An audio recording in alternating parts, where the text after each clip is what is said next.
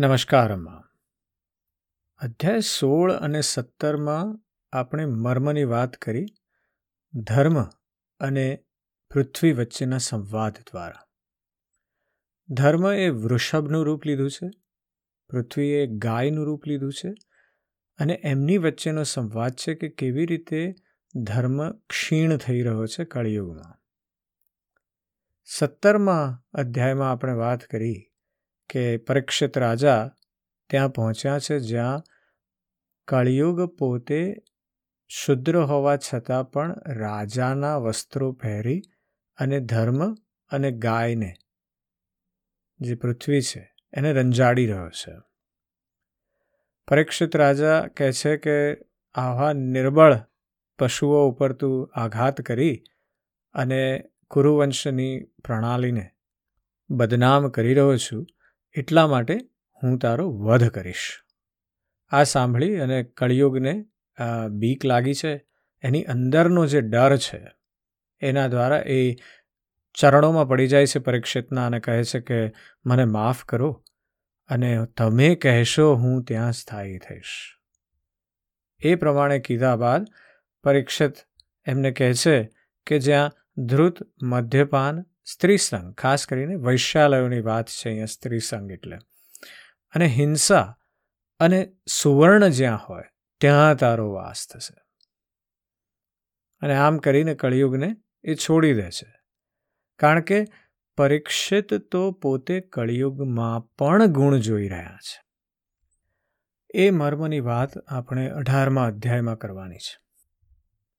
સુતજી કહે છે કે જ્યાં સુધી અભિમન્યુ સુત મહારાજ પરીક્ષિત સમ્રાટ રહ્યા, ત્યાં સુધી ચારે તરફ વ્યાપ્ત થઈ જવા છતાં પણ કળિયુગનો ખાસ પ્રભાવ ન હતો. કળિયુગ શ્રીકૃષ્ણના જવાના સમય આવી જ ગયો હતો. પણ પરીક્ષિતનો પ્રભાવ એવો હતો કે જેનાથી કળિયુગ એટલો વ્યાપ્યો નહોતો. અને પરીક્ષિતને કળિયુગ પ્રત્યે દ્વેષ એટલા માટે નહોતો કારણ કે એમણે કળિયુગમાં એક મોટો ગુણ જોયો હતો. અને મોટો ગુણની વાત એ ભાગવતના આગલા અધ્યાયમાં નથી કરી, પણ બીજા પુરાણોમાં કરવામાં આવી છે, જે હું અહીંયા જરા આપને જણાવવા માગું છું. થયું છે એવું કે જ્યારે પરીક્ષિત મારવા માટે તૈયાર થઈ ગયા છે, ત્યારે કળિયુગ એમને નમીને કહે છે કે મારી પાસે એક બહુ મોટી ક્વોલિટી છે. અને એ એ છે કે સતયુગમાં લોકોને હજાર વર્ષ સુધી તપસ્યા કરવી પડતી હતી મોક્ષ પામવા માટે. ત્રેતા યુગમાં એ જ પ્રમાણે યજ્ઞ કરવા પડતા હતા. દ્વાપર યુગમાં દાનનો મહિમા હતો. પણ મારી અંદર એવો ગુણ છે કે જો કોઈ માત્ર હરિનું નામ સંકીર્તન કરે ને ખાસ નિષ્ઠાથી આપણે નિષ્ઠાની વાત આગળ કરી ચૂક્યા છીએ. જો નિષ્ઠાથી હરિનું નામ લે ને, તો પણ મોક્ષ થઈ જાય. અને આ મારો ગુણ છે. પરીક્ષિત એ પણ સમજે છે કે કળિયુગમાં ગુણ એવો છે કે તમારા પુણ્યકર્મોથી જો કરો તો એનો પુણ્યકર્મોનો જો સંકલ્પ માત્ર કરો ને તો એ ફળીભૂત થાય. પણ કળિયુગ તો તમારી અંદર ત્યારે જ બેસે જ્યારે તમે સંકલ્પ નહીં, પણ એ તરફનું કર્મ કરો. એટલે કે પાપ કર્મ કરવાનું જ્યાં સુધી તમારું શરીર કર્મ ન કરે, તમે માત્ર વિચાર કરો પાપ કરવાનો, તો એ પાપ નથી. એ કળિયુગ નથી. પણ જો એ તરફ તમે કર્મ કરો, કારણ કે મન તો પેલા વાંદરા જેવું છે, એક જગ્યાએ બેસવાનું છે નહીં. એ તો સતત ચંચળતાથી કંઈક ને કંઈક નવા વિચારો કરશે. ક્યારેક સારા વિચારો કરશે, ક્યારેક ખરા, ખરાબ વિચારો કરશે. અને સારા, નરવા વિચારોની વચ્ચે મનની સ્થિતિ તો આ જ પ્રકારની રહેવાની છે. અને એ સ્થિતિની સામેથી આગળ જવાનું છે કે જ્યાં કર્મ કરવાનું છે, ત્યાં શુદ્ધ કર્મ કરવાનું છે. અને જો શુદ્ધ કર્મ કરવામાં આવશે અને નિષ્ઠાથી કરવામાં આવશે, તો કળિયુગ તમારી અંદર બેસી જ શકે એમ નથી. એટલે એક નાનકડા વાક્યમાં વ્યાસજી આપણને આ બધું સમજાવી દે છે. અઢારમા અધ્યાયની શરૂઆતમાં જ. એ કહે છે કે કળિયુગમાં પણ પરીક્ષિતે ગુણ જોયા છે. અને એટલે એ કહે છે કે કળિયુગની સામે સાવધાન રહેવાની જરૂર છે. એ ચેતના માટે આપણે મર્મની વાત કરવાની છે. અને કળિયુગમાં મર્મને સમજાવવા માટે વ્યાસજીએ ભગવત પુરાણની રચના કરી છે. સુતજી કહે છે કે એમનો જન્મ વિલોમ જાતિમાં થયો છે. વિલોમ એટલે શું? કે ઉચ્ચ વર્ણની માતા હોય અને નિમ્ન વર્ણના પિતા હોય તો એનાથી જન્મેલા સંતાનને વિલોમ જ કહે છે. એટલે સુતજીના માતા જે છે એ બ્રાહ્મણ છે અને પિતા ક્ષત્રિય છે. પણ સુતજી એ પણ કહે છે કે વિલોમ જાતિમાં જન્મ લેવા છતાં પણ મહાત્માઓની સેવા કરવાને કારણે આજે મારો જન્મ સફળ થઈ ગયો છે. કારણ કે મહાપુરુષોની સાથે વાર્તાલાપ કરવા માત્રથી જ નીચ કુળમાં જન્મ થયાની વનોવ્યથા તરત જ નષ્ટ થાય છે. જ્ઞાનની ઉપલબ્ધિ થાય છે એના માટે. એટલે એ કહે છે કે જેઓ સત્પુરુષોના એકમાત્ર આશ્રયભૂત એવા ભગવાનનું નામ લે છે એમની શક્તિ તો અનંત છે. તેઓ સ્વયં અનંત છે. અને વાસ્તવમાં તેમના ગુણોની અનંતતાને કારણે. આપણે ગયા અધ્યાયમાં ભગવાનના ચાલીસ ગુણોની વાત કરી, પણ એમના ગુણો તો અનંત છે, એટલા માટે જ એમને અનંત કહેવામાં આવ્યા છે.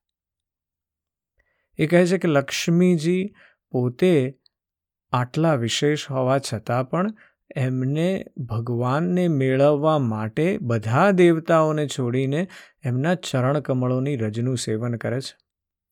બ્રહ્માજીએ ભગવાનના ચરણોનું પ્રક્ષાલન કરવા માટે જે જળ સમર્પિત કર્યું હતું, તે જ તેમના ચરણોના નખમાંથી નીકળીને ગંગા રૂપે વહેતું થયું છે. અને આ જળ મહાદેવજી સહિત સમસ્ત જગતને પવિત્ર કરે છે. એટલે સુતજી કહે છે કે આવી સ્થિતિમાં ત્રિભુવનમાં ભગવાન શબ્દનો શ્રીકૃષ્ણ સિવાય બીજો કોઈ અર્થ હોઈ શકે? અને એ વાત વિશે સુક્તજી કહે છે સુજી કહે છે કે આજે આપણે પરીક્ષિતની વાત કરવાની છે. અહીંયા અત્યાર સુધી આપણે સ્કંધ એકની અંત તરફ જઈ રહ્યા છીએ.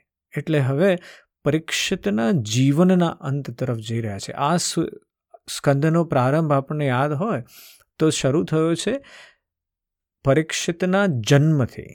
જ્યાં સૌનકજી અને બીજા ઋષિઓ જે છે, એમણે પૂછ્યું છે કે પરીક્ષિતનો જન્મ કેવી રીતે થયો? એમણે શું કર્મો કર્યા? એના વિશેની વાત આપણે કેટલા અધ્યાયોમાં કરી રહ્યા છીએ. હવે આજે પરીક્ષિતજીના જીવનના અંત તરફ આપણે જવાનું છે. એટલે સુતજી કહે છે કે એક દિવસ રાજા પરીક્ષિત ધનુષ્ય લઈને વનમાં મૃગ્યા માટે ગયા છે. અહીંયા એક જરાક પૂર્વ ભૂમિકા બાંધવાની જરૂર છે, કારણ કે કેટલીક વસ્તુઓ થઈ છે જે ભાગવત નથી કેપ્ચર કરતું, પણ બીજા કેટલાક ગ્રંથ કેપ્ચર કરે છે, જણાવે છે એના વિશે. થયું છે એવું કે પરીક્ષિતજી એમના રાજ ભંડારમાં ગયા છે, ત્યાં એમણે એક સુંદર મજાનો મુકટ જોયો. અને એમને એ મુકુટ પહેરવાની ઈચ્છા થઈ છે. એટલે એમણે મુકુટ મંગાવ્યો અને પહેરી લીધો. એ મુકુટ એમને ખબર નથી, પણ એ મુકુટ જરાસંધનો છે. જરાસંધ અમાનવીય રાજા, ખૂબ વીર, પણ અમાનવીય રાજા હતા. અને જરાસંધને ભીમસેને મલ્લયુદ્ધમાં હરાવ્યા હતા. એની વાત તો આપણે આગળ કરી ચૂક્યા છીએ. મહાભારતમાં ઘણા બધાને જ્ઞાત છે. થયું એવું કે જરાસંધનો એ મુકટ પહેર્યો એટલે કળયુગ પરીક્ષિતજીના માથા પર આવીને વસ્યો. અને એ દિવસે પરીક્ષિતજી હવે મૃગ્યા માટે ગયા છે. હરણોની પાછળ દોડતા દોડતા તેઓ થાકી ગયા અને એમને ઘણા ભૂખ તરસ લાગેલા છે. ત્યાં કોઈ જળાશય ન દેખાયું અને જોયું તો ત્યાં એક ઋષિનો આશ્રમ છે. એટલે એ ઋષિના આશ્રમમાં પ્રવેશ્યા ત્યાં એમણે જોયું તો એક મુનિ આંખો બંધ કરીને શાંત ભાવે આસન પર બેઠા હતા. મુનિ જે છે, એમણે આંખો બંધ કરી અને બેઠા છે, એમણે ઇન્દ્રિયો, પ્રાણ, મન અને બુદ્ધિનો નિરોધ થઈ જવાથી તે તો સંસારથી પર થઈ ચૂક્યા છે. એ જાગ્રત, સ્વપ્ન અને સુષુપ્તિ એ ત્રણેય અવસ્થાઓથી રહિત, નિર્વિકાર, બ્રહ્મરૂપ, તુરીય અવસ્થામાં સ્થિત હતા. આ ઋષિનું શરીર વિખરાયેલી જટાઓથી અને મૃગ ચર્મથી ઢંકાયેલું છે. રાજા પરીક્ષિતે આવી પરિસ્થિતિમાં એ ઋષિ પાસે પાણી માંગ્યું. પણ ઋષિ તો તુરીય અવસ્થામાં છે એમને તો ખબર જ નથી. આસપાસનું કોઈ ધ્યાન નથી આસપાસનું કોઈ ભાન નથી. અને આ સમિક ઋષિ આવી રીતે સમાધિમાં મસ્ત છે. રાજાને જ્યારે આ કશું બેસવા મળ્યું નહીં એમને કોઈ પાણી વિશે કોઈએ જવાબ ના આપ્યો, એટલે એ અપમાનિત થયેલા એમને ક્રોધ આવ્યો. આ ક્રોધ ક્યાંથી આવ્યો છે? પેલો કળિયુગ માથામાં બેઠો છે ત્યાંથી. જરાસંધના મુકુટમાં કળિયુગ વસેલો છે. એટલે એમને ભૂખને તરસથી જે તરફડતા મહારાજ પરીક્ષિત હતા, એમને બ્રાહ્મણ પ્રત્યે એકાએક ઈર્ષા થઈ. ક્રોધ થઈ આવ્યો. આ એમના જીવનનો એકમાત્ર આવો પ્રસંગ છે. અને એટલે એમણે ક્રોધવશ થઈ અને પાછા જતાં જતાં એક મરેલો સાપ દેખાયો તેને ધનુષની અણીથી ઉપાડી અને ઋષિના ગળામાં નાખી દીધો. અને એમણે વિચાર્યું, એમને કલ્પના આવી આવી કે ઋષિએ પોતાની આંખો બંધ કરી રાખી છે, તો તેમણે ખરેખર પોતાની ઇન્દ્રિયોનો શું નિરોધ કરી લીધો છે? કે પછી આ સામાન્ય રાજાઓથી અમારે શું પ્રયોજન? એમ વિચારીને તેમણે સમાધિનો ઢોંગ રચ્યો છે. કળયુગ તમારી બુદ્ધિને આવી રીતે ભ્રષ્ટ કરી શકે. એટલે આવો દુર્વ્યવહાર અને દુવિચાર થયેલો છે પરીક્ષિતના મનમાં. પરીક્ષિત નીકળી ગયા છે ત્યાંથી અને એ સમય સમિક ઋષિનો જે પુત્ર છે, જે ઘણો તેજસ્વી હતો, એ બીજા ઋષિકુમારો સાથે નજીકમાં ક્યાંક રમતો હતો. જ્યારે એ પુત્ર ઋષિના આશ્રમમાં પાછો આવ્યો, ત્યારે તેણે જોયું કે ઋષિની ઉપર એક આવી રીતે મરેલો સાપ એમના ગળાની આસપાસ છે. એટલે એ જે પુત્ર છે, સમિક ઋષિનો, એનું નામ છે શૃંગી. અને શૃંગી ખૂબ ગુસ્સે થઈ ગયો છે. ઋષિપુત્ર કહે છે કે રાજાઓનું કર્મ એ બ્રાહ્મણોના દ્વારપાળ જેવું છે. રક્ષણનું છે.